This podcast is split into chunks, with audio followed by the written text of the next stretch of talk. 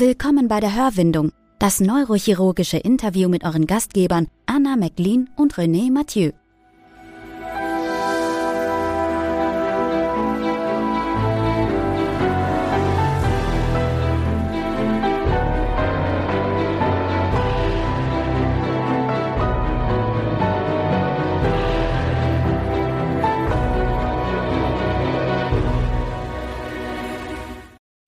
Eine neue Folge der Hörwindung und wie immer an meiner Seite Anna. Hallo Anna.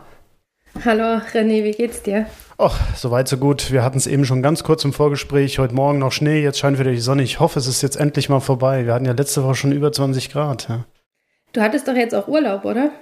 Ich hatte Urlaub über Ostern, ja. Es war schön. Du auch oder hattest du arbeiten müssen? Ich war tatsächlich krank. Oh, ich war das, Ostern krank. Das ging nicht so Mit gut. Erkältung, aber nicht Corona. Ja, okay. Ja, du bist ja auch schon geimpft, ne? Doppel geimpft Ja, sozusagen, ja. Ja, eine weitere Folge und das Wetter trifft so ziemlich. Wir haben nämlich heute einen Gast, der sehr weit entfernt ist, ziemlich genau 6000 Kilometer aus Abu Dhabi. Herzlich willkommen bei der Hörwindung, Professor Rosa. Ja, guten Abend, äh, Sie beide. Ähm, vielen Dank für die Einladung. Und ähm, ja, vom Wetter her, da kann ich natürlich nicht mithalten mit Schnee. Ist äh, das letzte Mal 20 Grad, ist schon ein paar Wochen her. ähm, jetzt geht es nachts nicht mehr unter 30 und tagsüber an die 40. So langsam kommt der Sommer. Das heißt auch alles klimatisiert, oder? Alles klimatisiert. Wir hatten jetzt auch Osterferien, meine Familie und ich. Hier ist mein letzter Urlaubstag. Morgen ist ja Wochenende. Wir haben Freitag, Samstag Wochenende. Ja. Sonntag ist der erste Schultag, hoffentlich für die Kinder. Mein Sohn war ein Jahr lang zu Hause online und äh, geht jetzt wieder in die Schule hoffentlich. Haben heute alle Tests gemacht. Und für mich dann auch Sonntag. Wir waren in der Wüste, haben Camping gemacht. Das ist immer ein ganz tolles Abenteuer, wenn man so drei, vier Tage dann ganz weit weg ist, tollen Sternenhimmel hat. Und wird's da kalt nachts in der Wüste? Nee, die, die, ähm, die äh, Rub al-Khali, das ist ja die größte Sandwüste der Welt, die wird nicht kalt. Das ist nicht so wie die anderen Wüsten, die man so kennt in Afrika.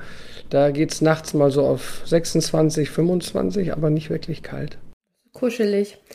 Ja, Okay, ähm, jetzt sind wir schon so eingestiegen über das Wetter und Ostern. Ich würde ganz kurz einfach nur für unsere Zuhörer sagen, dass Professor Florian Rosa ein Neurochirurg ist, der eigentlich in Deutschland verwurzelt ist, aber nun schon seit eigentlich über seine ganze Karriere hinweg in verschiedenen Gesundheitssystemen gearbeitet hat und letztendlich nun in Abu Dhabi angekommen ist, dort auch Institutsleiter des Neurologischen Instituts ist und äh, Professor für Neurochirurgie. Auch von mir jetzt nochmal herzlich willkommen. Dankeschön. Ich hätte auch gleich eine Einstiegsfrage, die Sie wahrscheinlich so oft gehört haben. Warum Abu Dhabi? Ja, das hat viele Gründe. Und zwar, ähm, wenn es das Publikum interessiert, das war damals so eine Zeit, wo ähm, eine Runde von, es ist ja immer so, dass so eine, so eine Generation von jungen, aufstrebenden akademischen Neurochirurgen so rumgereicht wird und die kriegen dann früher oder später eine Chefarztstelle, ob das jetzt ein Ordinariat ist oder eine Chefarztstelle. Und da kommt man in so einen, in so einen Kreis rum und dann wird man mal ähm, gelistet und mal nicht gelistet und irgendwann kriegt man was. Und das war bei mir eigentlich auch und es, da stellt sich gar nicht die Frage. Der, mein Chef hat mich dann auch ähm, unterstützt und hat gesagt, das ist jetzt der nächste Weg, das sollen Sie machen. Ich hatte da wirklich ganz viel Unterstützung. Und dann war ich auch schon fast weg, äh, auf einer sehr guten Stelle damals in Wiesbaden.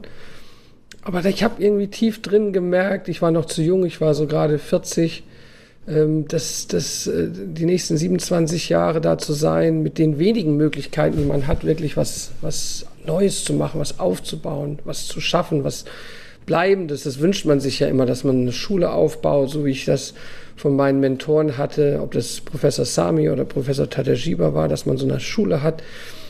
Die Gelegenheit äh, war mir nicht, ich war mir nicht sicher, ob ich diese Gelegenheit dort bekomme.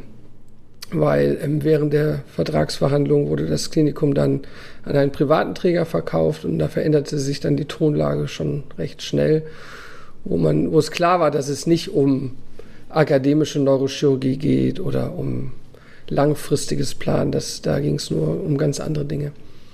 Und dann war es war eine sehr persönliche äh, Geschichte, muss ich sagen. Ich hatte einen der vielen Dienste nachts und habe einen jungen Patienten gehabt, einen Touristen, 19 Jahre, der ist, hat ein schweres Schädelhirntrauma in der Innenstadt von Tübingen. Und den mussten wir dann nachts oder am nächsten Morgen ähm, operieren. Dekommissionskraniektomie aufgrund seines Schädelhirntraumas. Und dann ein paar Stunden später auch die zweite Seite, nachdem die ähm, ICP-Messung hohe Werte gezeigt hat. Und wir wussten bis dahin überhaupt nicht, wer das ist. Wir hatten keine Dokumente, nichts. Und dann vor der zweiten OP musste ich dann, musste man schon nochmal jetzt überlegen. Ne? Der war noch minderjährig. Und dann haben wir tief in seinen Jackentaschen eine, eine Businesskarte gefunden von seinem Vater. Der war CEO der Cleveland Clinic, Abu Dhabi. Und Cleveland Clinic kennt man ja so aus dem Studium, ne? so die großen amerikanischen Institute, wer so ein bisschen über den Atlantik schaut, der kennt die Mayo und John Hopkins und Brigham's und, und die Cleveland Clinic. Ja, und gut, hat man schon ein bisschen Gänsehaut bekommen, wenn man da so hat. Und äh, da habe ich natürlich nachts noch angerufen und ähm, der Dr. Harrison, der ist ähm, Intensivmediziner gewesen, bevor die ähm, Laufbahn halt des Geschäftsführers sozusagen eingeschlagen hat. Und der kam dann auch ein paar Stunden später mit dem Jet nach Tübingen und war drei Wochen lang bei uns auf der Intensivstation um seinen Sohn rum und hat überhaupt keinen VIP-Status gehabt, hat sich da ganz toll eingepasst. Hat aber natürlich genau beobachtet, wie wir gearbeitet haben, weil es war für ihn zum ersten Mal im deutschen Gesundheitssystem und wie wir als Team gearbeitet haben. Und ähm, dann ganz am Ende, nach drei Wochen, als sein Sohn dann in die Reha verlegt wurde, der sich sehr, sehr gut erholt hat, sind wir einen Abend essen gegangen und hat mich gesagt, sag mal, ich habe da ein großes Projekt, da bin ich, das leite ich und wir suchen jetzt äh, die erste Riege, ja, die Chefärzte für die ganzen Institute und ob ich mir das vorstellen könnte. Und äh, damals war für mich das kein Thema weil der Mittlere Osten hat eine schlechte Reputation in Europa. Das sind die emeritierten alten Chefärzte, die dort noch ein bisschen Geld verdienen und oder dann so ähm, äh, Experten, die dahin fliegen, operieren und wieder zurückkommen. Und das, das wollte ich meine Karriere nicht für aufgeben. Und dann hat er gesagt, nee, nee, das ist was ganz anderes. Guck's dir an. Und dann wissen die Amerikaner natürlich auch, ein, wie man, wie man einen äh, da überzeugen kann. Und die haben mich und meine Frau eingeladen, fünf Tage nach Abu Dhabi, ein tolles Hotel, Fahrer, Business Class, das volle Programm. Ich hatte 15 Interviews äh, mit den Leuten, die dort schon vor Ort waren. Das äh, Krankenhaus war noch eine Baustelle. Und ähm, alle Menschen, die ich dort getroffen habe, die hatten so eine, so eine gute Überzeugung, die hatten eine gute ähm, Vision und ein Ziel. Und da ist mir klar geworden, dass die Cleveland Clinic eigentlich sehr ähnliche Struktur hat wie jede gute deutsche Universitätsklinik, ja. Und das ist nicht selbstverständlich, ist in den USA im Team zu arbeiten und eine Festanstellung und festes Gehalt zu haben. Ne? Das gibt es in den meisten amerikanischen Kliniken nicht. Ne? Da, mhm. da ist Fee for Service, da wird, äh, je mehr jemand operiert, desto mehr verdient er. Und die Cleveland Clinic ist da ja anders. Da sind alle Ärzte angestellt, die dürfen nicht privat noch anderswo arbeiten, die kriegen festes Gehalt das natürlich verhandelbar ist. Es ist nicht wie im Tarifvertrag in Deutschland, aber es ist ein festes Gehalt. Und dadurch ähm, sind die Ärzte natürlich nicht darauf angewiesen, mehr Schrauben reinzubohren oder jetzt äh, auf Teufel komm raus viel zu operieren, sondern Qualität, Teamwork ähm, steht da im Vordergrund. Und ähm, das war für mich jetzt nichts Neues, weil so sind wir aufgewachsen in Deutschland und, und so ist die Struktur. Ähm, und deswegen, glaube ich, habe ich da auch gut reingepasst. Und die waren alle von mir da beeindruckt und haben gesagt, okay, erste Runde habe ich bestanden. Und dann bin ich dann. Erzählen Sie doch mal, wie ist denn so ein Interview abgelaufen? Also äh, haben Sie sich wie beim Vorstellungsgespräch äh, gefühlt oder war das eher so ein, ein Gespräch unter Kollegen? Ja, um ehrlich zu sein, habe ich mich gar nicht vorbereitet, weil er hat jetzt zu mir gesagt, kommen Sie mal und gucken Sie mal. Und dann war das, habe ich so, so, so einen Zeitablauf bekommen, um 13 Uhr bei dem Chef der Intensivmedizin, um 15 Uhr beim Chefanästhesisten, um 18 Uhr äh, beim, wen habe ich noch gesehen, beim Internisten. Das waren die, die schon da waren. Und der Herzchirurg war schon da. Alles Amerikaner? Ähm, zum großen Teil Amerikaner. Der Herzchirurg war äh, äh, Dr. Bonatti aus Innsbruck, aber der lange in den USA gearbeitet hat schon. Und der Anästhesist aus Italien, aber der hat 15 Jahre im Brighams gearbeitet in Boston. Ja, und äh, das war ein kollegiales Gespräch. Die wollten wissen, wo ich herkomme, was ich vorhabe. Und ähm, dass ich da, sag ich mal, fachlich geeignet bin, das war von vornherein klar. aber so, so ähm, wie ich mir das vorstellen könnte und ob ich eine Vision habe. Und das habe ich denen endlich mal so erklärt, wie ich das eigentlich in Deutschland immer machen wollte. Und die fanden das ganz toll. Naja, und die zweite Runde war dann in Cleveland. Bin ich dann zwei Monate später, äh, bin ich nach USA, in die USA geflogen. Und da war ich dann sehr aufgeregt, weil da habe ich dann Interviews mit äh, Dr. Benzel und Dr. Mike Modig. Ja, das sind Leute, die man nur aus irgendwelchen äh, Büchern kennt. Ja, und noch weitere andere große Namen.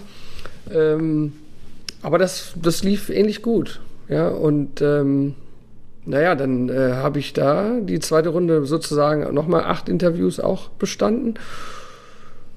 Und dann haben sie gesagt, es liegt an mir.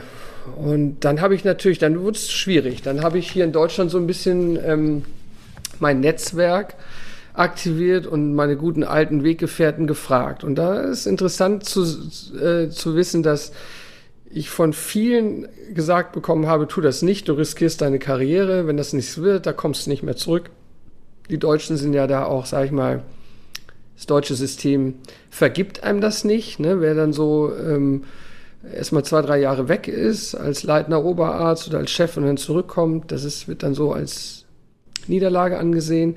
Aber ich hatte so ein paar Unterstützer, wenn ich da Namen nennen kann, das war Bernhard Meyer und Steffen Rosal. Äh, mein Chef auch, Markus Tadajiba, den musste ich dann ein bisschen überzeugen der war natürlich auch skeptisch, ja. Hm. Jetzt hast du so viel erreicht und bist so weit gekommen und äh, hat er Sorge gehabt, dass das nichts äh, langwährendes ist. Und, ich, ich muss jetzt mal kurz reinhaken, weil Sie gerade ja. sogar das Wort Niederlage benutzt haben. Ich höre mhm. ja jetzt schon äh, heraus, Sie sind jetzt auch schon acht Jahre dort, das würden Sie alles andere als Niederlage sehen, was Sie dort erreicht haben und wie weit das es gekommen ist. Und, jetzt ist das ähm, anders. Aber, aber, wenn Sie jetzt zurückkommen würden, das, das, glauben Sie wirklich, das würde man Ihnen jetzt noch negativ ankreiden? Ähm, ich hatte in den letzten Jahren ein, ähm, ein paar Anrufe auf freie Stellen von Chefarztpositionen und hatte das auch einfach mal wahrgenommen, um zu sehen, wie mein Marktwert ist. Mhm. Und ähm, da ist mir sehr viel, sind mir sehr viele Ressentiments und Vorurteile entgegengekommen, die sicherlich auch dazu geführt haben, dass man mir das dann nicht angeboten hat. Ich bin zu lang raus aus dem Gesundheitssystem, aus dem Deutschen und ob ich denn die Probleme noch kenne, Pflege, Notstand und so mhm. weiter. Die Aber würden Sie denn zurückkommen wollen oder vielleicht auch wo ganz anders nochmal hingehen wollen? Also ich muss sagen, ich habe die letzten ein, zwei Jahre die Kurve gekriegt, auch mit meiner Familie und wir haben uns ganz klar entschieden, dass ähm, dass hier jetzt auch eine langfristige Perspektive ist. Ich bin ja Institutschef geworden und äh, bin jetzt für ungefähr 50 Ärzte verantwortlich und ähm, habe gut, gute freie Hand und auch einen neuen Chef sozusagen, neuen Geschäftsführer. Und ähm, da plane ich schon noch einige Jahre hier.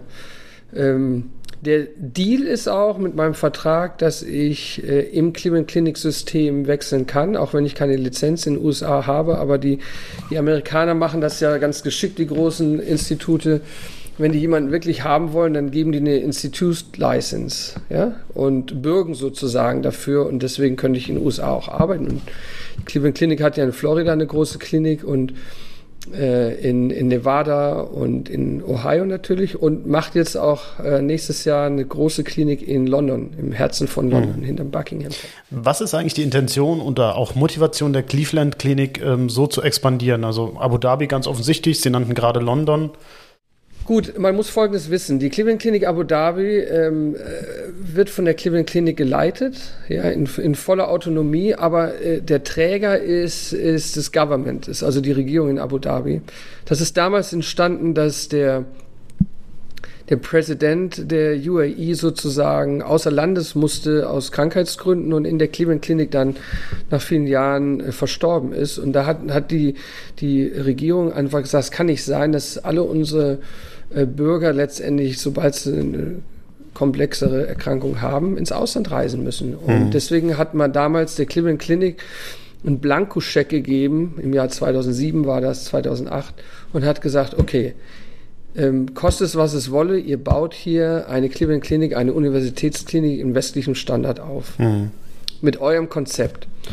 Und, und die Cleveland Clinic in den USA, muss man ja sagen, ähm, die großen äh, ähm, Kliniken sind ja non-for-profit. Ja, das, da geht es also nicht unbedingt ums Geld verdienen.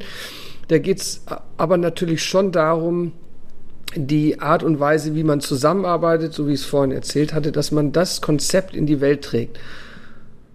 Und, und again, so für, für Deutschland ist das nichts Besonderes, weil wir alle so arbeiten, ja. Aber im amerikanischen System ist das schon sehr wohl was Besonderes. Und auch im Englischen.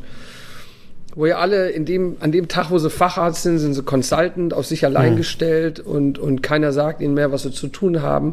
Aber keiner hilft ihnen halt auch, wenn sie noch Unterstützung brauchen. Und so wie wir das ja alle aus dem deutschen System kennen und so wie ich aufgewachsen bin in der Neurochirurgie, bin ich nur so gut geworden in jungen Jahren, weil ich halt äh, ähm, Mentoren hatte, die nach dem Facharzt mir noch den Rücken gestärkt haben hm. für die großen Sachen. Und ähm, das gibt es in den USA halt gar nicht.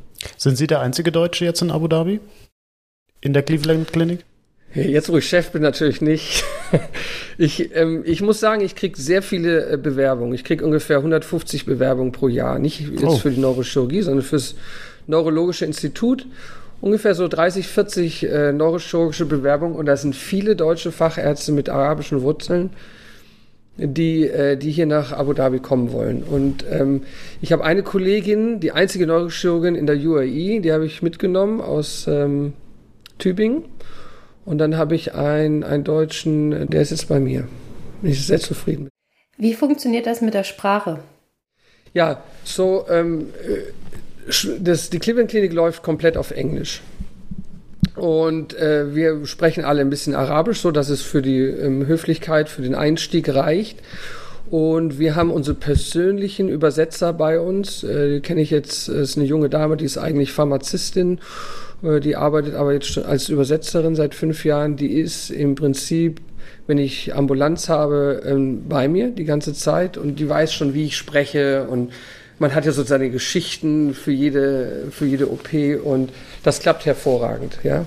Und da vertraue ich auch, dass dann auch schlechte Nachrichten gut übersetzt werden. Das ist ja sonst äh, im arabischen Raum wird das dann mal schön geredet und dann merkt man an den Gesichtern der Patienten, dass die Wahrheit nicht so ganz rübergekommen ist.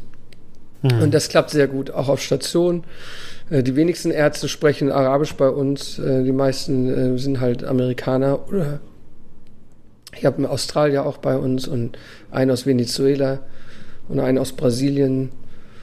Also wir sind ein buntes Mix. Im Neurologischen Institut sind es ungefähr 15 verschiedene Nationalitäten.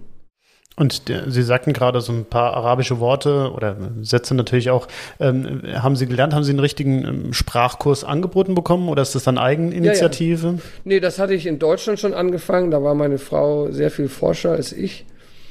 Ähm, und dann äh, über die Jahre gewöhnt man sich das an. Ich habe auch hier einen Kurs noch gemacht, einen kleinen.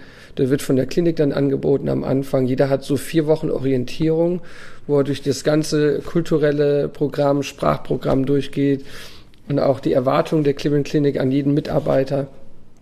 Äh, das ist äh, sehr stringent aufgezogen, vier Wochen für jeden, bevor man überhaupt anfängt, Patienten zu sehen, jeder, der kommt. Und vom familiären Aspekt, also im Alltag ähm, kommen Sie da auf Arabisch zurecht und sprechen Ihre Kinder fließend? Ja, also ähm, die UAE, die, die ähm, Staatssprache ist Arabisch, aber die Geschäftssprache ist Englisch. Also Sie müssen sich das vorstellen, in der UAE leben 10 Millionen Menschen und 9 Millionen sind ähm, Expats, also Ausländer mhm. sozusagen, die dort leben und arbeiten. Und, und die sprechen größtenteils nicht Arabisch als Muttersprache, mhm. sodass Englisch die Geschäftssprache ist. Ähm, und deswegen zum Beispiel meine Kinder, die lernen jetzt seit acht Jahren Arabisch in der Schule, die sprechen gut, aber halt nicht fließen, weil sie es nicht ähm, brauchen im Alltag. Hm. Ja? Also wir waren jetzt tief in der Wüste, in so einem Beduinen-Camp und so, da haben sie das dann mal gesprochen, aber das ist nicht so fließend, wie man halt you know, sprechen würde, wenn man es jeden Tag brauchen würde. Ja, das ist einfach nicht notwendig. Fast ein bisschen schade eigentlich. Ne? Fast ein bisschen schade. Und das ist zum Beispiel auch ein Problem der jüngeren Generation, der, der Einheimischen, der Emiratis. Die gehen alle auf internationale Schulen, da ist die Sprache Englisch und dann, ähm, viele sind dann auch sehr stolz drauf und die junge Generation spricht dann gar kein Arabisch mehr, die sprechen ihre Muttersprache nicht, können nicht hm. mehr mit Oma und Opa sprechen. Ja, also da ist, sind viele äh, Initiativen der Regierung, dass man seine Kultur nicht verliert, ne? wenn man im Land lebt, wo halt 90 Prozent der Bevölkerung Ausländer sind. Ja, für uns unvorstellbar natürlich, ja. Unvorstellbar. Und, und äh, die bestimmen natürlich den Alltag. Ne? Und äh, wenn man sich auch vorstellt, die Staatsreligion ist, ist der Islam, aber äh, 70 Prozent der Mitbürger sozusagen sind halt keine Muslime. Ja? Das sind halt Christen und Hindus und äh, Sikh. Mhm. Ja, also das äh, muss man eine gute Balance halten, damit da jeder zufrieden ist.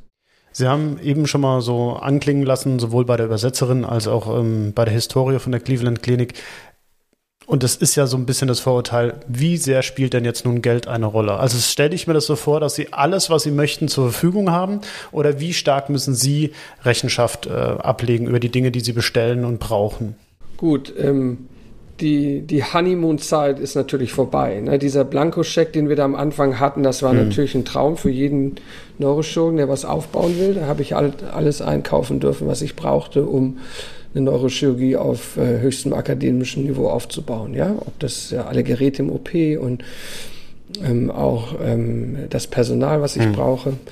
Und, aber in dem Moment, wo wir angefangen haben, ähm, Patienten zu sehen, da kommt natürlich dieses amerikanische System der Wirtschaftlichkeit rein, wo auf die Minute geguckt wird, wie lange brauchst du, um einen Patienten zu sehen und wie lange brauchst du, wie viel ähm, Revenue, also wie viel ähm, Einkommen generierst du ähm, äh, im Vergleich zu deinem Gehalt? Und da wird natürlich schon ganz genau geguckt, auch ähm, das ist auch meine Aufgabe als Chef, dann am Ende des Jahres, das Mitarbeitergespräch läuft anders ab wie in Deutschland. Da gibt es ganz klare Richtlinien und Benchmarks, die, äh, wo man einfach sieht, ja, wie produktiv war jemand, wie viel hat jemand gesehen, wie viele Patienten und wie viel Zeit hat er im OP verbracht und ähm, da haben wir ganz viele Benchmarks, die wir erreichen müssen, um wirtschaftlicher mhm. zu sein. Zum Beispiel auch Liege, Liegeverweildauer im Krankenhaus und Verbrauchsmaterialien im OP und auch Abfall im OP, ja, dass man Verbrauchsmaterialien nicht wegschmeißt.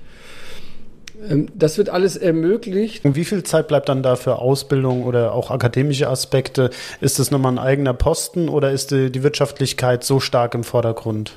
Ja, das mache ich, mache ich noch nebenbei. Ich habe 20 Prozent meiner Zeit für, äh, für Administration, bin ich freigestellt mhm. sozusagen in meiner Position. Ähm, und dann muss man sich das vorstellen, wenn man von den drei großen Säulen ausgeht, einer Universitätsklinik, Patientenversorgung, Lehre und Forschung. Man muss ja mit einer Säule anfangen. Man kann ja jetzt nicht, wenn man ein Krankenhaus neu aufmacht, gleich mit Forschung anfangen mhm. oder Lehre. Also wir haben mit Patientenversorgung natürlich angefangen. Und dann Forschung kam so im dritten Jahr. Ähm, das läuft sehr gut. Wir haben sehr gute Universitäten hier um uns herum. Die New York University hat einen großen Ableger und äh, die Khalifa University ist sehr, sehr stark. Gehört mittlerweile zu den Top 100 in der Welt. Die haben sehr viele Forschungsprojekte und brauchen klinischen Input ja, für mhm. Robotics und Artificial Intelligence äh, Projekte. Das läuft, da bin ich sehr zufrieden. Und Education ist natürlich das schwierigste Part ähm, weil wir die amerikanische Akkreditation haben wollen, die ECFMG, damit wir im Prinzip in das amerikanische Rotationssystem mit reinkommen. Das ist also jemand, der zwei Jahre ähm, hier bei uns machen will, dann ohne Zeitverlust sozusagen ins amerikanische System übergreifen kann. Ein bisschen weiter runtergeschraubt, äh, Ausbildung, Sie haben es selbst auch gesagt, auch als Facharzt hat die Ausbildung auch bei Ihnen nicht aufgehört. Das geht ja auch weiter. Haben Sie viel Zeit, Fach, Ihre Fachärzte auszubilden oder holen Sie sich die Fachärzte, die Sie brauchen in Ihrem Portfolio? Ja, das ist eine sehr gute Frage. Also man muss einen guten Mix haben, um auch äh, die Leute zufriedenzustellen, weil das chirurgische Volumen ist jetzt noch nicht so hoch. Ja, wir machen ungefähr 1200 Fälle pro Jahr. Und wenn ich da acht super Fachärzte hole, ja, alles so Ronaldos, dann, ähm, dann reicht das nicht. Ja, das sind unter 100 pro Mann. Da werden die unzufrieden. Da kann ich denen ein tolles Gehalt geben, aber wer äh, in seiner der Mitte seiner Karriere ist, ist der, die, man will ja viele schöne Sachen operieren. Man will zeigen, dass man das kann. Und deswegen muss man einen guten Mix haben von jungen Fachärzten, und, und ein, zwei wirklich erfahrenen. Äh, und da bin ich ganz stolz, dass dieses, diese, diese, diese, dieses Team sehr gut zusammengewachsen ist. Dass man da, ich habe zwei, zwei sehr junge aus Brasilien und auch aus Venezuela, die sind so äh, so Techies, ja, die mhm. können dann mit der Stereotaxie und Tiefenhirnstimulation und mit dem neuen Navigationssystem super umgehen.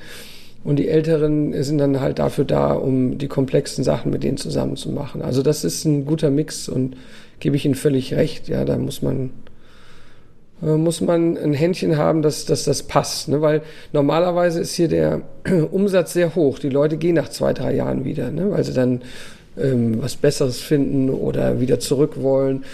Und zwei, drei Jahre ist nicht gut genug, um, sag ich mal, ein Team aufzubauen und, und eine langfristige Vision zu vermitteln. Und die Neurochirurgen sind jetzt schon ziemlich lange da. Also da bin ich schon ganz stolz. Jetzt haben wir das Thema Ausbildung und ähm, ich würde nochmal auf Ihre Ausbildung zurückkommen, mhm. weil Sie haben, glaube ich, einen ganz interessanten und auch einen ziemlich modernen Lebenslauf, so wie ich, wie ich das empfinde. Mhm. Ähm, Sie haben ja die, Ihre eigen, also Ihr Medizinstudium in Mainz gemacht und dann die Facharztausbildung in, äh, im Nordstadtklinikum in Hannover. Mhm. Also das ist ja schon der erste interessante Punkt, also praktisch unter Majid Sami jeder kennt ja Geschichten über Majid Sami und ähm, seine Art. Was ist denn so das, was Sie für sich als Chef mitgenommen haben oder wo Sie sagen, oh, da ähnel ich ja. ihm jetzt in einer gewissen Weise? Also ich war der, der letzte Assistenzarzt, der bei ihm angefangen hat und alle haben mir abgeraten, außer dem Steffen Rosal. weil man gesagt hat, ja, der Sami, der geht ja eh bald in Rente und dann gibt es da Overlapping und so, das sollte ich nicht machen. Aber es war eine gute Zeit, weil viele von den Eltern gegangen sind um, um sich selbstständig zu machen oder halt weiter ihren Weg zu gehen. Und da war eine große Lücke und da ähm, durfte ich früh halt auch, äh, wurde ich rangeführt an, an Sachen, die man ja sonst einmal im Monat nur sieht. Was ich mitgenommen habe, ist, ist ganz klar, dass, ähm, dass man äh, diese großen, ähm, ich weiß nicht, wie ich es sagen soll, aber äh, dass man vorbereitet sein muss, wenn man die Chance bekommt dass man nicht sagen kann, oh, das habe ich jetzt noch nicht gemacht, das traue ich mich nicht zu, sondern dass man in dem Moment, wo man die Chance bekommt, jetzt den Zugang zu machen oder sogar die Dura aufzumachen und dann mal den Gehörgang zu fräsen beim AKN, dass man da on the spot sein muss, dass man durch die vielen OPs, die man gesehen hat, einfach vorbereitet sein muss. Und äh, viele erwarten so, oh, das musst du mir jetzt mal beibringen, das habe ich noch nicht gemacht und kannst du mir da assistieren. Ich meine, niemand wäre auf die Idee gekommen, den Majid Sami zu fragen, ob er neben mir steht, um mir das zu zeigen.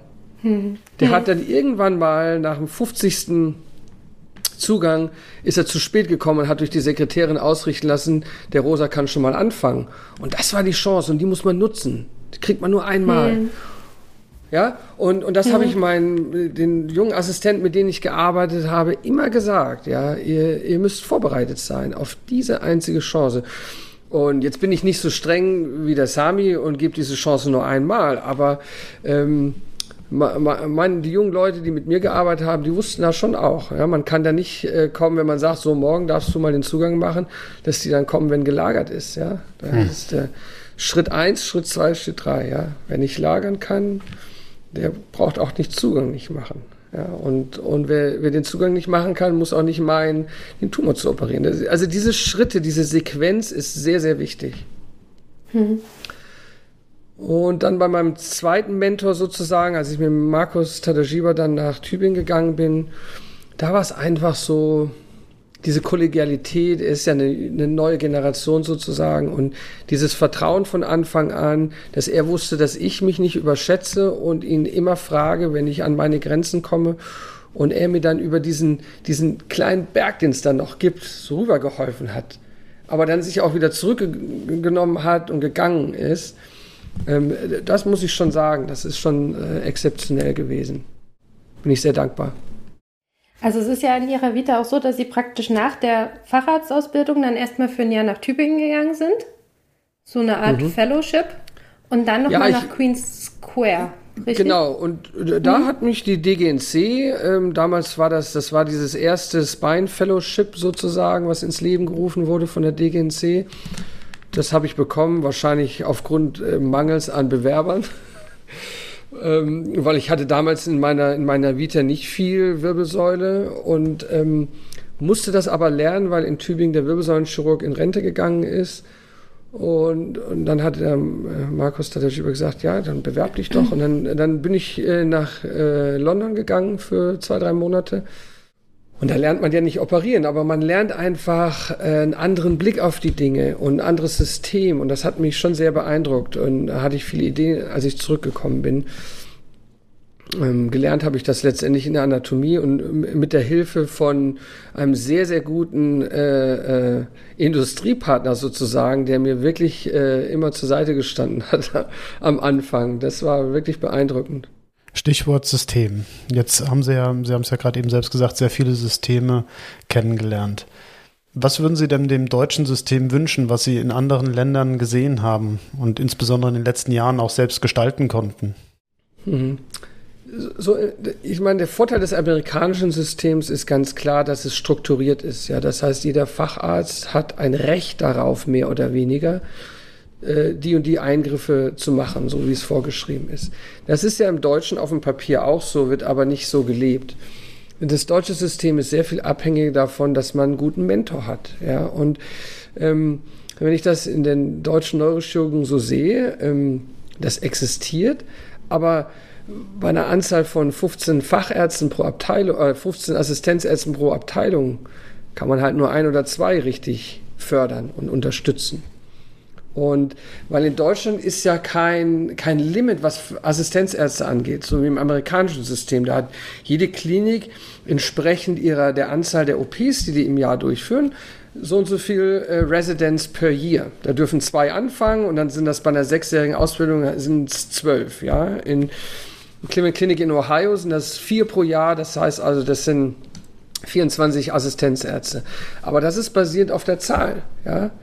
Wenn in Deutschland eine kleine Abteilung, wenn es da ein gutes Budget gibt, da kann man zehn einstellen, wenn man das will. Nur ob die zehn dann wirklich so viel Erfahrung bekommen, aufgrund der Fallzahlen, das ist die große Frage. Ja, und dann wird einer oder zwei gefördert, weil sie Talent haben, aber die anderen bleiben dann so ein bisschen auf der Strecke. Und da muss man ein gutes Mix, äh, muss man einen guten Mix haben von diesem Mentorship oder Apprenticeship, äh, was in Deutschland ist, äh, mit einer ähm, mit einer reglementierten Ausbildung, die jedem letztendlich schon auch garantiert, dass er in dem Moment, wo er dann selbstständig auf die Menschheit losgelassen wird, einen Mindeststandard vorweisen kann. Das, weil wir gerade von Queen Square gesprochen hatten, das ist was, was mir in der Formulatur in Queen Square aufgefallen ist. Die hatten es ja direkt dort so, dass äh, für jeden Consultant dann praktisch ein, ein zugeordneter mhm. äh, Registrar mhm. sozusagen ist und man rotiert dann nach einem Jahr oder so praktisch von einem Consultant zum nächsten. Ähm, das spricht ja auch so dieses Thema Mentorship da eigentlich an und ich finde, das ist eine, vielleicht eine ganz vernünftige Art, das auch aufzugreifen. Das ist vernünftig, aber da ist man natürlich auch wieder abhängig ne, in diesem Jahr. Ja, wenn man da mit einem zusammen ist, der einen nichts machen lässt oder der keine interessanten Fälle hat, da gibt es ja auch Superstars und, und Average-Leute. Ähm, aber im Prinzip ist das ein gutes System. Ja. Wie leben Sie es denn? Also es gibt Mentor haben wir jetzt schon, Mentor und Mentee haben wir jetzt schon einige Male genannt. Es gibt ja auch äh, anstatt Begleitung, was ja mehr Mentor ist, auch Beratung, also so dieses einseitige oder zwischendurch beraten. Was glauben mhm. Sie, was, was sollten wir uns für die Zukunft, egal wo auf der Welt, als Neurochirurgen äh, so ein bisschen auf die Fahne schreiben? Wo wollen wir hin, wenn wir neue Neurochirurgen-Generationen ausbilden? Ja, das ist eine Frage, die mich eigentlich in den letzten Jahren, obwohl ich ja selber auch noch mich jung fühle, äh, treibt mich um, weil ich halt sehe, was von der jungen Generation erwartet wird. Ja, das ist die Lernkurve, die die Majitsami-Generation oder selbst die Tadajiba-Generation noch hatte oder sich erlauben durfte. Diese Lernkurve existiert in der jetzigen Generation nicht. Die Leute kommen in die Ambulanz, sprechen wir mal wieder über unser Lieblingsthema, das Akustikus-Neuronom, ja, kommen in die Ambulanz mit Google und Publikationen und was ist ihre Hörerhaltungsrate und mein Gott, ja, das ist mein erstes. Mhm. Ja. Und ja, irgendwann ist es das erste. Und das war bei mir auch so. Und muss es sein, ja. Muss sein. Und egal wie, egal wie tollen Mentor man hatte, man fängt irgendwann an, ja. Und, und die Zahlen gehen ja runter, weil es gibt ja in der Zukunft immer mehr gute und immer weniger operative Fälle, weil viel wird jetzt beobachtet und dann gibt es Gamma Knife mhm. und ähm, Ja, und dann die, die übrig bleiben, das ist so wie bei den Aneurysmas, die, die nicht gekeult werden können, sind, sind die riesengroßen. Richtig, und die, die, äh, und bei den AKNs sind es die vorbestrahlten oder die anoperierten oder die riesengroßen. Das macht die Sache ja auch nicht leichter. Und ähm, das ist eine sehr, sehr gute Frage. Dann äh, ist natürlich die erste Antwort die Subspezialisierung. Ja, so wie in China. Ich habe eine große ähm, Neurochirurgie besucht damals, als die Cleveland Clinic hier mit Siemens äh, große Projekte gestartet haben, haben die mich mitgenommen nach Shenzhou. Da gibt es eine neue Klinik, die hat 650 Betten Neurochirurgie. Wow. Ja, das sind 10 Millionen Einwohnerstadt oder 15 Millionen Einwohnerstadt, das ist zentralisiert 650 Betten. Und da gibt es eine AKN-Station, da gibt es eine periphere Nervenstation, da gibt es eine Pituitary äh, Ward und ähm, gut, da steckt man jemanden hin für zwei Jahre und dann kann er das und der kann das besser. Ja? Der macht dann nur Bypässe ein Jahr oder macht äh, nur äh, Bandscheibe. Und die sind gut in dem, was sie tun, aber die machen halt nichts mehr anderes. Dann ist man nicht mehr hm. Neurochirurg. Ja, das muss man ganz klar sagen. Da ist man dann nur noch Bypass-Experte und dann ist man nur noch AKN. Vielleicht noch ein Minigiom in der hinteren Schädelgrube, aber alles, was dann transnasal geht, kommt von vorne. Das ist dann der Kollege. Und ich weiß nicht, ob das so das Richtige ist. Ähm, ich habe da noch keine feste Antwort. Aber äh, in, an was ich wirklich glaube, ist, dass man ähm, auch meine Generation äh, verstehen muss, dass es äh, lebenslanges Mentorship notwendig ist.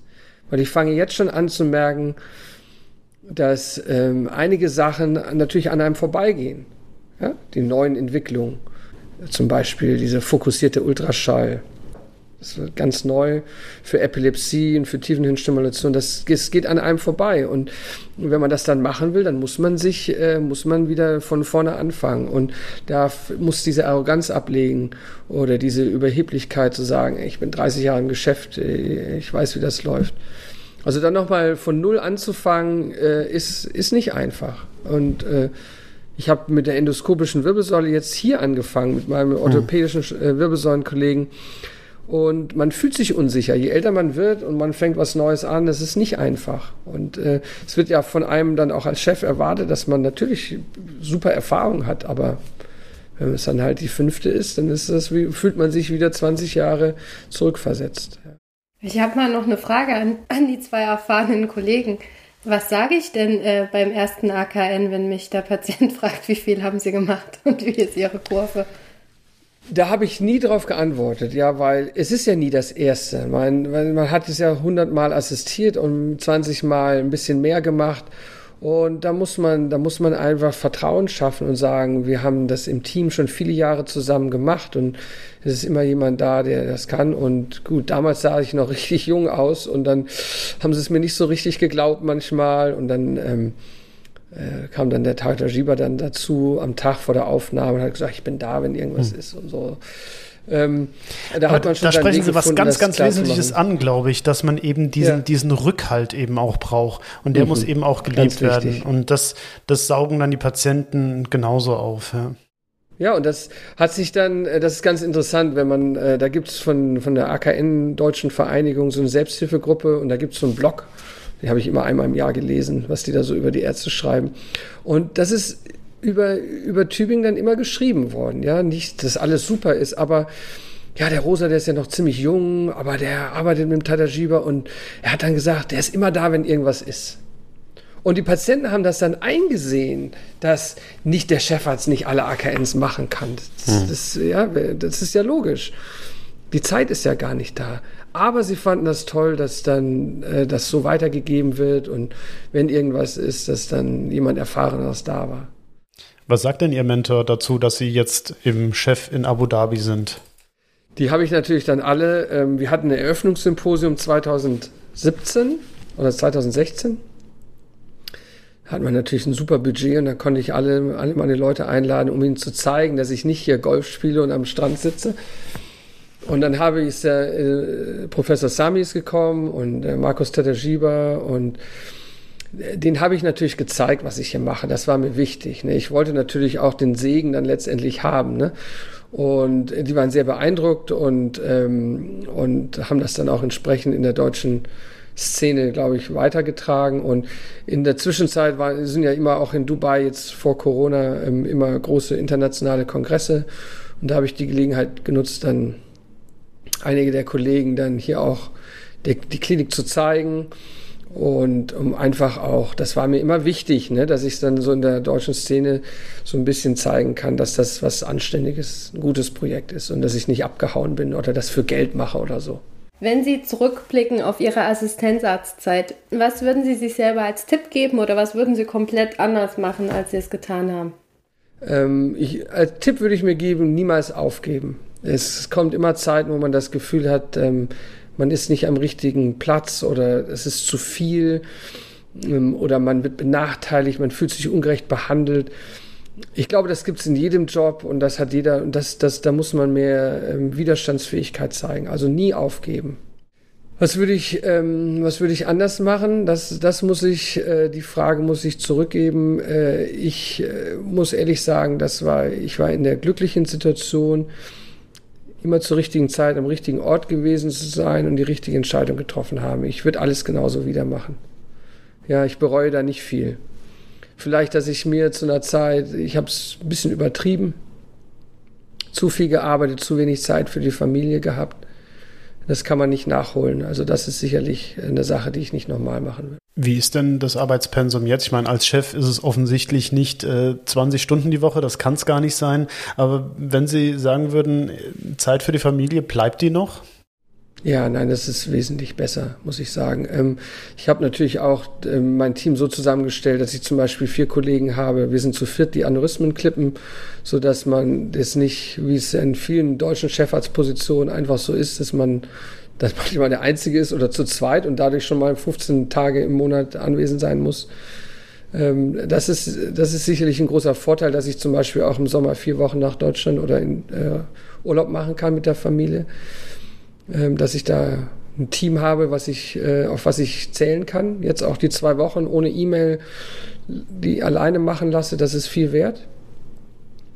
Und ich bin mindestens zwei, zwei dreimal die Woche zu Hause, äh, um fünf zu Hause und habe Zeit für die Familie. Ich gehe immer früh, aber dreimal die Woche bin ich um fünf zu Hause und habe Zeit für die Familie. Und zwei Wochenenden pro Monat. Und ich denke, das ist für einen äh, akademischen Neurochirurgen, der ein großes Institut leitet, schon, schon okay. Auf jeden Fall. Ja. Ich hoffe, meine Frau hat nicht zugehört und, und sieht das anders. So. Naja gut, aber sie wäre sicherlich nicht da, wenn sie das ganz anders sehen würde. Ja, das ist richtig. Sehen Sie Abu Dhabi als Entbehrung für Ihre Familie? Oder ist das jetzt sogar umgekehrt, dass Ihre Familie eher sagt, nee, wir wollen hier bleiben? Ja, die Familie will hier bleiben. Meine Kinder haben das ganz klar geäußert. Die sind in der internationalen Schule, die haben äh, Freunde aus der ganzen Welt und, und sehen einfach, äh, gut, die sind jetzt auch länger hier als in Deutschland. Die sehen, die wollen auf jeden Fall die Schule zu Ende machen. Und, und das dauert, wir sind jetzt 14 und 12, das dauert jetzt noch ein paar Jahre. Und, und danach könnte ich mir auch gut vorstellen, ich muss jetzt nicht bis 65 arbeiten und äh, die Zeiten sind, glaube ich, auch vorbei, dass man da das durchziehen muss. Äh, ich habe da noch ganz andere Projekte im Kopf, auf die ich Lust habe, die mit der Neurochirurgie was zu tun haben, aber nicht so in so einem System, in dem ich jetzt bin. Also da kann man sich überraschen lassen. Das, eigentlich wäre das ein gutes Schlusswort, aber ich hätte auch noch Fragen. Mhm, bitte. Die äh, Frage wäre noch so ein bisschen ähm, von dem kulturellen Aspekt. Sie haben ja jetzt auch gesagt, die Kinder gehen auf eine, auf eine internationale Schule etc. Ähm, fühlt man sich da wohler? Ähm, also ich könnte mir zum Beispiel vorstellen, dass wenn man in so einem internationalen Team arbeitet etc., dass das tatsächlich vielleicht sogar ein entspannteres Arbeitsverhältnis ist. Es ist sehr entspannt, weil Sie, Sie, müssen sich vorstellen, dass die Leute, die kommen, die haben alle so das, dasselbe Mindset, ja, dieselbe Vorstellung und die haben ja alle ein Ziel. Und die sind sehr motiviert und offen für verschiedene Kulturen. Und äh, das macht das Leben und die Arbeit einfach sehr, sehr angenehm. Ja, dass man äh, mit Vorteilen braucht man hier gar nicht anfangen. Und äh, die Patienten, die Kultur ist natürlich schwierig, da hadern einige mit, aber äh, das ist eine sehr hohe Gastfreundschaft und äh, man kommt uns sehr entgegen mit der Arbeit, die wir auch ins Land bringen, mit der Expertise, die man ja auch braucht. Ja? Und ich bin da mit beiden Armen äh, aufgenommen worden. und habe sehr gute Verbindungen äh, in, in, in die Regierungsbehörden und ähm, wir fühlen uns wirklich wohl, das muss ich einfach sagen. Und kommen natürlich viele Freunde und Bekannte auch zu uns. Nicht so, dass wir immer flüchten im Sommer, es kommen viele auch zu uns. Und ähm, jetzt vor der Corona-Zeit äh, muss man sagen, der Flug von Abu Dhabi Frankfurt sind fünfeinhalb Stunden. Direktflug über Nacht ohne Zeitverschiebung sind zwei Stunden, das ist ja nichts. Das kann man auch mal ein langes Wochenende machen, wenn man Heimweh hätte oder wenn mit den Eltern was mhm. ist. Und man fühlt sich jetzt nicht ausgewandert, wie das jetzt vor 20 oder 30 Jahren noch der Fall gewesen wäre. Jetzt im letzten Jahr, seit äh, Covid, ist das natürlich anders. Ne? Da merken wir schon, dass wir weit weg sind und dass man, ähm, wenn zu Hause was ist, halt nicht einfach so kommen kann. Ja? Aber das geht ja hoffentlich auch bald vorbei. Wie ist denn Ihre Klinik mit äh, SARS-CoV-2 umgegangen? Also wo, war da sehr strenges, strenger Lockdown, Runterfahren von OPs, wie wir es in Deutschland ja, so, erlebt haben? Ähm, ja, also die Regierung ist natürlich in einem äh, wie soll ich das jetzt richtig formulieren? Es ist ja kein demokratisches Land. Da kann man natürlich äh, in der Pandemie viel schneller handeln und viel aggressiver handeln, was auch notwendig ist, weil natürlich die Intensivkapazitäten extrem limitiert sind und hier auch keine Nachbarländer sind, wo man mal hm. schnell äh, aushelfen kann oder so. Das heißt, äh, das wird zentral gesteuert vom, äh, von der Regierungsbehörde. Und äh, wir haben die Cleveland Clinic, wir haben äh, 400 Betten mit äh, 72 Intensivbetten. Die haben wir umgebaut auf 150 Intensivbetten und wir sind da auch abgeordert worden, äh, auf Intensiv zu arbeiten und zu helfen. Ich war eine Woche, war ich im Testzelt eingeteilt und dann war ich zwei Wochen auf Intensiv. Mhm. Da haben wir so Online-Refresher-Kurse bekommen. Erstmal nochmal so ein bisschen intensiv mhm. äh, Zeit. Das ist ja auch schon fast 20 Jahre her bei mir, aber ähm, da hat jeder mitgemacht. Ne? Ich als Chef habe das dann in erster Reihe auch gemacht, damit da die Bedenkenträger auch überzeugt wurden. Und ja, da waren wir ein paar Wochen runtergefahren auf nur Notfälle, was natürlich in der Neurochirurgie größtenteils der Fall ist. Das war, hat nicht viel eingeschränkt, die mhm. Wirbelsäule ein bisschen, aber sonst, wir haben sehr viel mehr Schlaganfälle gehabt. Ja, das ist ja auch in der Literatur beschrieben. Da haben wir auch eine große Studie zu beigesteuert, dass wir sehr viele junge Leute mit äh, vor allen Dingen venösen und arteriellen äh, äh, Schlaganfällen hatten. Äh, und, und jetzt ist es so, dass ähm, es hat sich deutlich entspannt, äh, weil wir den Lockdown oder die strengen Reglementierungen durchgängig hatten, haben wir keine große dritte Welle bekommen früh geimpft. 60 Prozent der Bevölkerung ist geimpft. Die UAE ist mit Israel eines der Länder, die die höchste Durchimpfung haben. Das ist spannend, weil das ist zum Beispiel was, das kam hier gar nicht an. Also Israel, das weiß sofort jeder. Ja? Hm. Ich weiß. Richtig, das ja. ist nicht in Medien, genau. Genau, wir sind alle geimpft im Prinzip. Und jetzt kommen die Kinder auch dran. Ne? Das geht dann, äh, der Pfizer hat ja ähm, letztendlich Studien mit 12 bis 16 Jahren ne? gemacht. Ne? Genau, weil ein Großteil der Bevölkerung ist halt minderjährig. Ne? Fast 30 Prozent der Bevölkerung ist äh, jugendlich und ähm, die werden halt nicht krank, aber tragen es weiter. Und ja, es, wir sind hoffnungsvoll, dass, dass wir halt reisen können, ne? weil das ist immer noch mit dieser Quarantänepflicht, das ist halt die große Restriktion für uns. Sie ähm, haben gerade schon kurz das Stichwort Nachbarn gesagt. Jetzt ist Saudi-Arabien so das größte Land drumherum. Mhm. Haben Sie da irgendeinen Einfluss? Merken Sie das? Oder ist das wirklich so ein bisschen so, nee. so eine Insel, Abu Dhabi? Ja, der Saudi-Arabien ist eine Insel, die haben auch vom Gesundheitssystem, die haben ja ein eigenes, relativ gut ausgebautes Gesundheitssystem. Da ähm, bekommt man nicht viel mit. Also unsere Nachbarn, von denen wir auch Patienten bekommen, sind äh, Bahrain, in Oman und von, aus Indien relativ viele. Ähm, die Kuwaitis, die äh, fliegen traditionell nach London und die Kataris, da gab es ja drei Jahre lang jetzt äh, ein, eine Grenze sozusagen, kein Kontakt. Das hat mhm. sich jetzt auch wieder aufge, aufgelöst, sodass wir auch wieder Patienten aus Katar bekommen.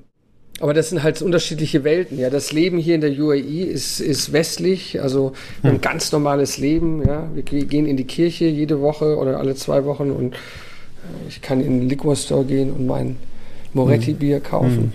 Hm. Merken Sie irgendwelche Reglementierungen als, als Nicht-Einheimische? Irgend, sind Sie in irgendwas eingeschränkt?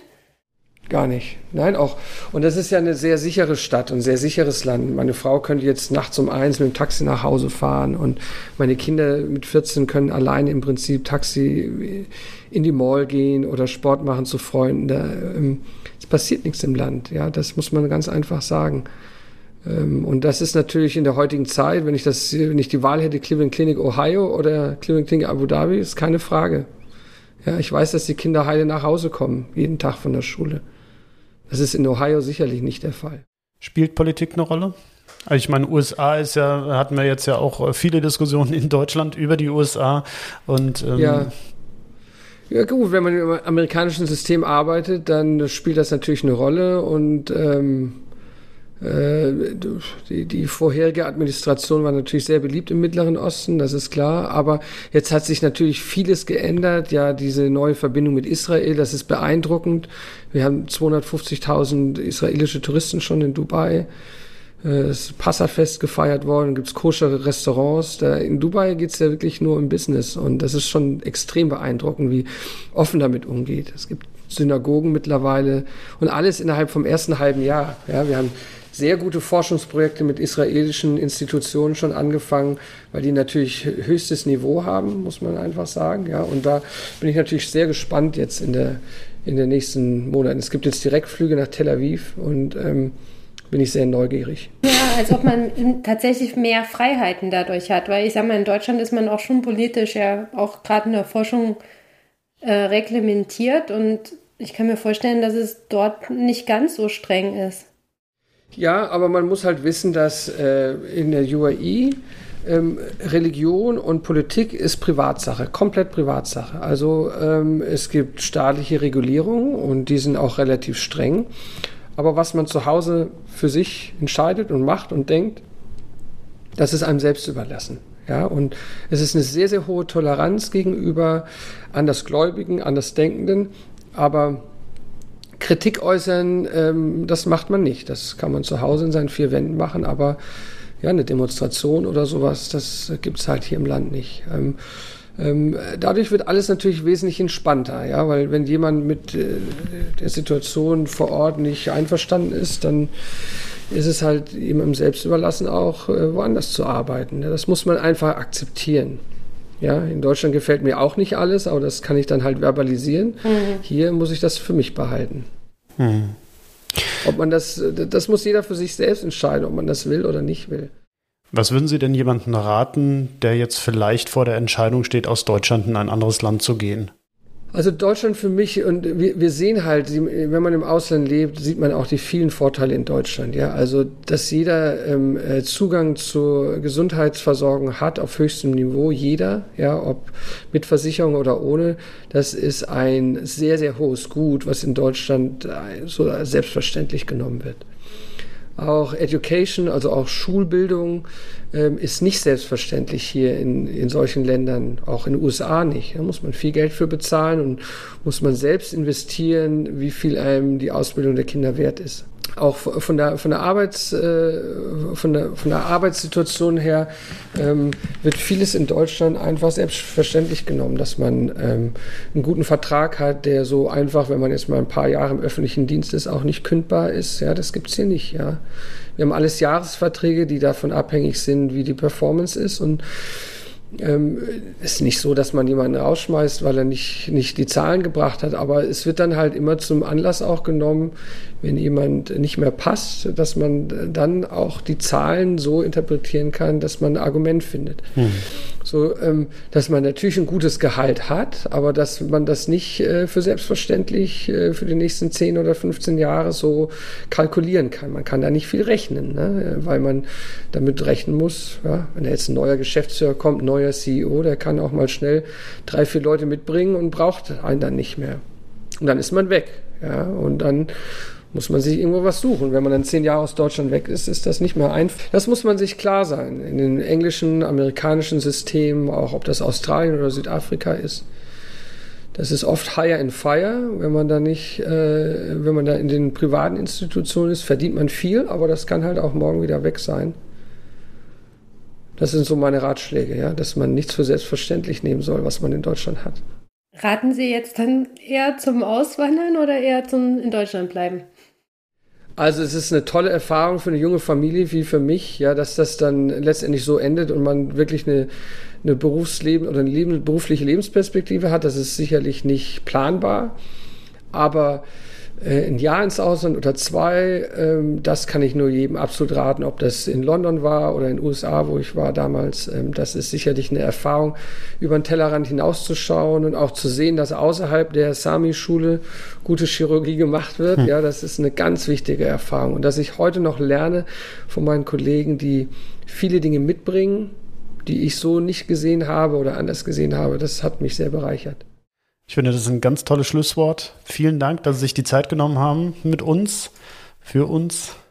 Gerne. Vielen Dank für die Einladung und ähm, ich möchte jeden nur einladen, jetzt nicht jeden, jeden, der zuhört, aber Sie beide, wenn das Reisen wieder frei ist. Ich zeige Ihnen gerne das Land und die Leute und äh, die Klinik. Ich glaube, da nehme ich Sie beim Wort. Da freuen wir uns. gerne, jederzeit. Gebt uns bitte Feedback, indem ihr uns auf unserer Seite hörwindung.de einen Kommentar hinterlasst oder eine Audionachricht sendet. Gerne könnt ihr uns auch auf Twitter oder Instagram unter Hörwindung folgen. Wir freuen uns sehr auf den Austausch mit euch.